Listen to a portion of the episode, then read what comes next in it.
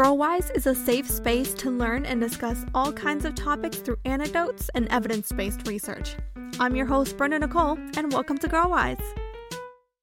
Hi, everyone. Welcome. Today, I'm going to talk about the phrase, if he wanted to, he would, because it has been trending for over a year at this point. It pertains mainly to romantic relationships where women, especially, are left wondering why, during the first few stages of romance, the attempt seems small and uninterested.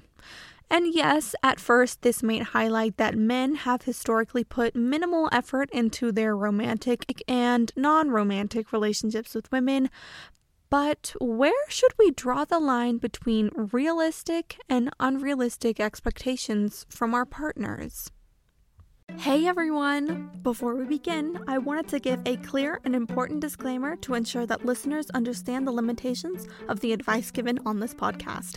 I am not a professional or expert on the topics being discussed, and you should always use your own judgment when it comes to where you stand on a subject and making decisions. While I do my best to direct you in what I think is the right direction, it is always wise to consult with a qualified professional when seeking advice on a particular issue. References will be in the show notes so you can take a look at the places I'm getting my information from as well. You know your own story and situation better than anyone else, so do what is best for you always. Thank you so much and enjoy this episode. So, if he wanted to, would he really? I think to a certain extent, yes, in the sense that people have free will and the actions that people make speak for their character. With that being said, we also have to use our own judgment in every situation because, as many people have stated, nothing is as simple as one catchy quote makes it out to be. There is something to be said about having certain basic reasonable expectations to be met. That is normal. There's nothing wrong with wanting things from another person in a relationship. It's the purpose of a relationship. In romantic relationships, it's to gain security, trust, safety, and love from another person. If the other person doesn't want to put forth the energy towards connecting, then of course you're going to pick up on that and either internalize it as if something is wrong with you or that the problem is on them. And on rare occasion, recognize that both may have a role to play in different ways.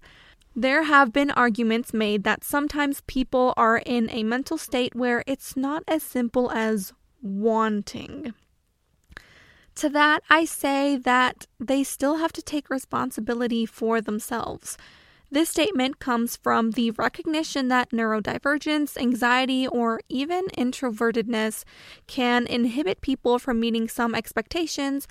And while that can be a very complex topic, those things should never be weaponized to make you think that your basic needs are asking for too much.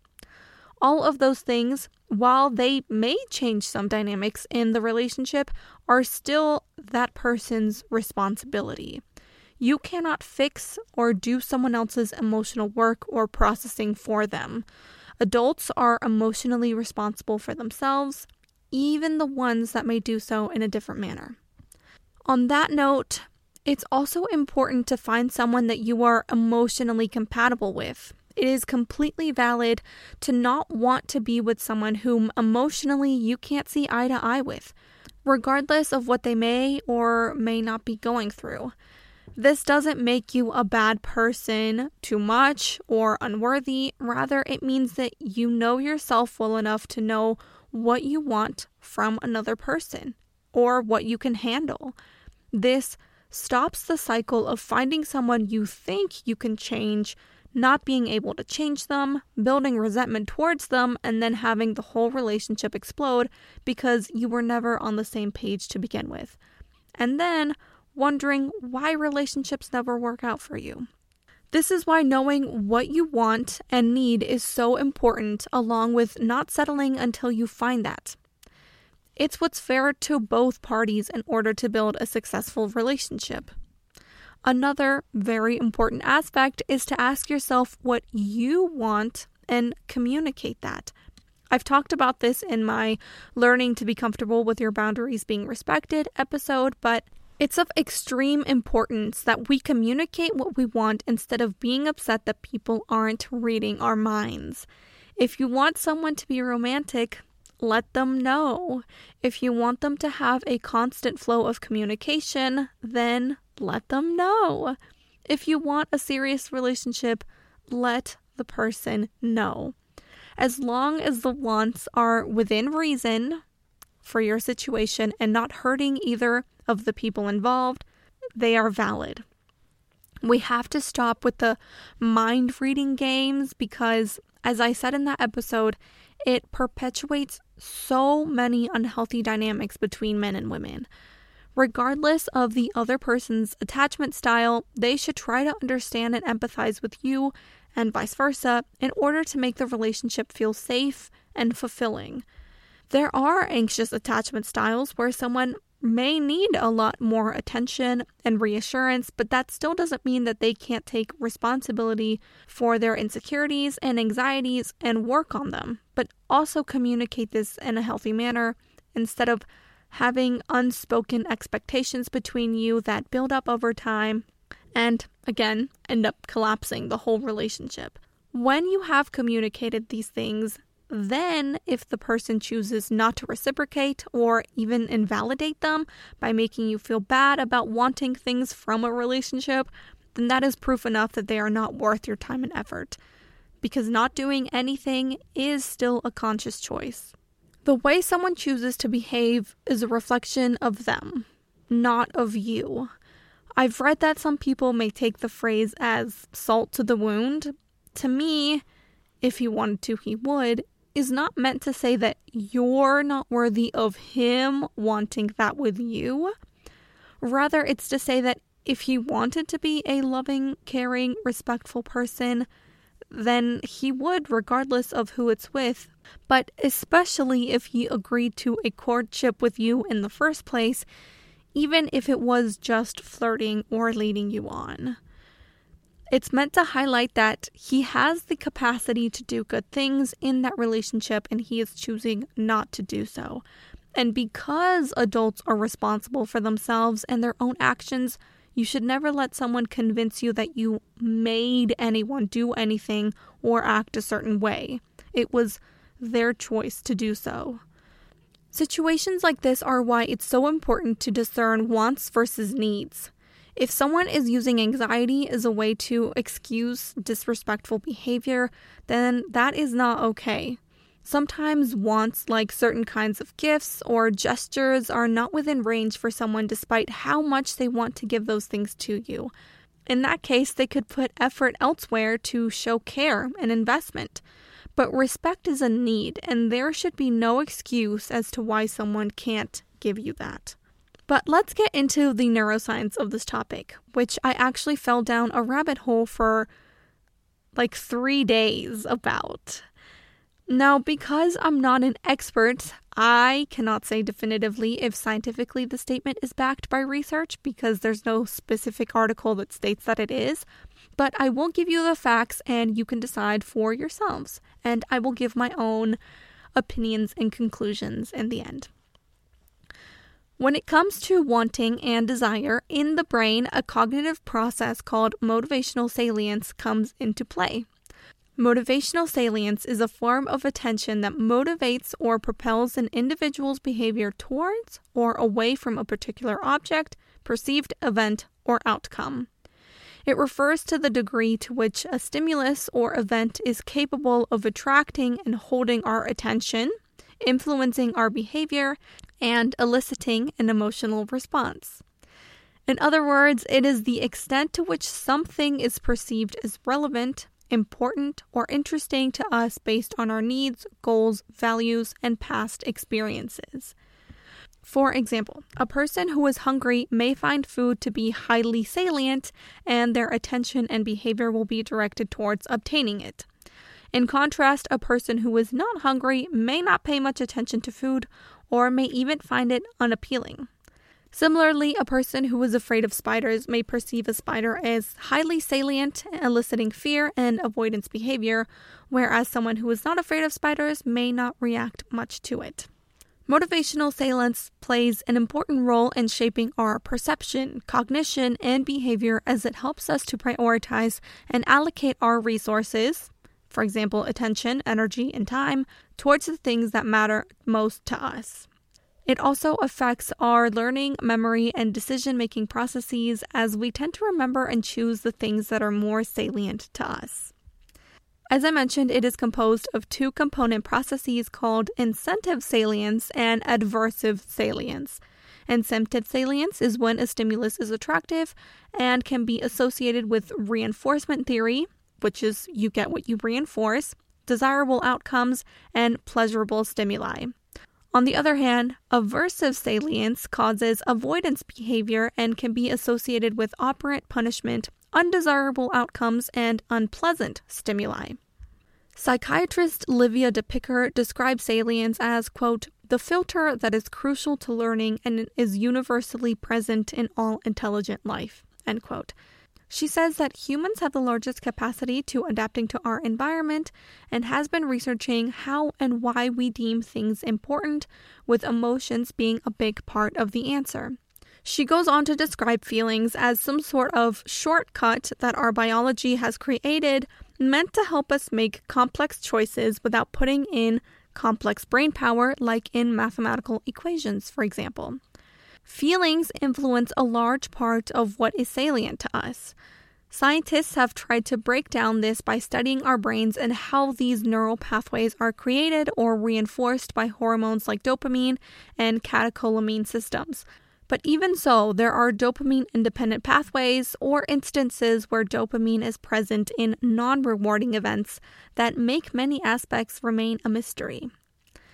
Another big discovery was the difference between want and liking. This article says, quote, liking is essentially hedonic impact, the brain reaction underlying sensory pleasure triggered by immediate receipt of reward, for instance, a sweet taste. Wanting or incentive salience is the motivational incentive value of the same reward, the incentive motivational value of a stimulus, not its hedonic impact. The important point is that liking and wanting normally go together, but they can be split apart under certain circumstances, especially by certain brain manipulations. Liking without wanting can be produced, and so can wanting without liking. End quote. Which is super crazy and kind of scary, even though it definitely makes a lot of sense. In 2021, scientists wanted to figure out how much motivational salience guided attention in both valuable and threatening stimuli. Through looking at images of people's brains through an MRI, they were able to conclude that experience driven attentional control was directly affected by motivational salience after the participants were shocked or experienced thermal pain. After working with patients that had undergone psychotic episodes, de Picker found that because of the flooding of dopamine that happens in the brain, in these instances, salience is broken and they are no longer able to filter out this information. Because of this, they became overwhelmed by the world around them and had delusional ideas while trying to rationalize what was happening. With medication, their thoughts went back to normal, and she realized that in our brains, salience comes first and ration comes later. She says, quote, the brain comes up to match the feelings and not the other way around, end quote.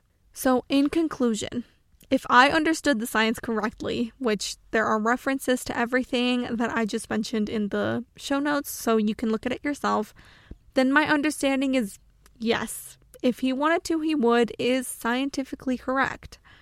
Now, why he does or does not want to is quite complex and is affected by thousands, if not millions, of different factors, both conscious and unconscious, that no person could ever name all or even be fully aware of them.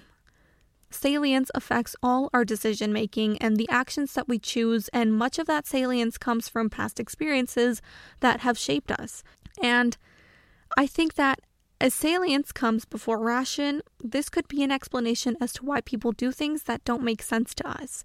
You could be the perfect girl on paper, playing all the right cards, saying all the right things, being the prettiest girl at the party, and because of this person's unique neural makeup, they will do things that make sense to them and not to others. This is why we shouldn't take these things personally. When I say it's not you, it's them, this is what I mean.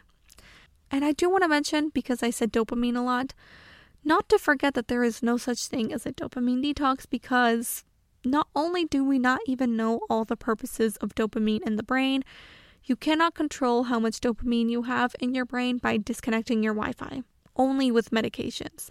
So, if anything, this reinforced the idea that dopamine detoxes truly are a mockery of science. With that being said, it's time for Ask Me Anything, the ending segment of the podcast where you can ask me literally anything. Today's question is What's your favorite holiday and why? I think my favorite holiday is, though I absolutely adore fall, it is Christmas and it has been Christmas for a very long time. My mood just changes so much throughout the holiday season.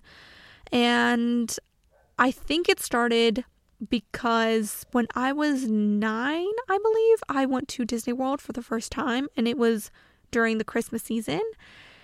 And I literally think that that experience changed the neural makeup of my brain because ever since then, I have not just liked, but have stated that I am obsessed and called myself the Queen of Christmas because I make Christmas my entire personality throughout the whole month of December. so, uh, Yes, I love Christmas, and that is why. Obviously, I've had many amazing Christmases, and I just, I love the warm, cozy, just nostalgic feeling of it as well. Like Christmas during elementary school was so amazing. I grew up in the US, obviously, and the amount, like how much people embrace Christmas the entire month of December, especially where I grew up, really, really made me just so appreciative of taking the time to really love something, if that makes sense. Anyways, I've rambled on too much. That's my favorite holiday. And now I return the same question to you. What's your guys' favorite holiday? Thank you so much for listening to this episode. If you want to send in a question, you can do so by sending an email to girlwisepod at gmail.com. And I will see you guys next week. Bye.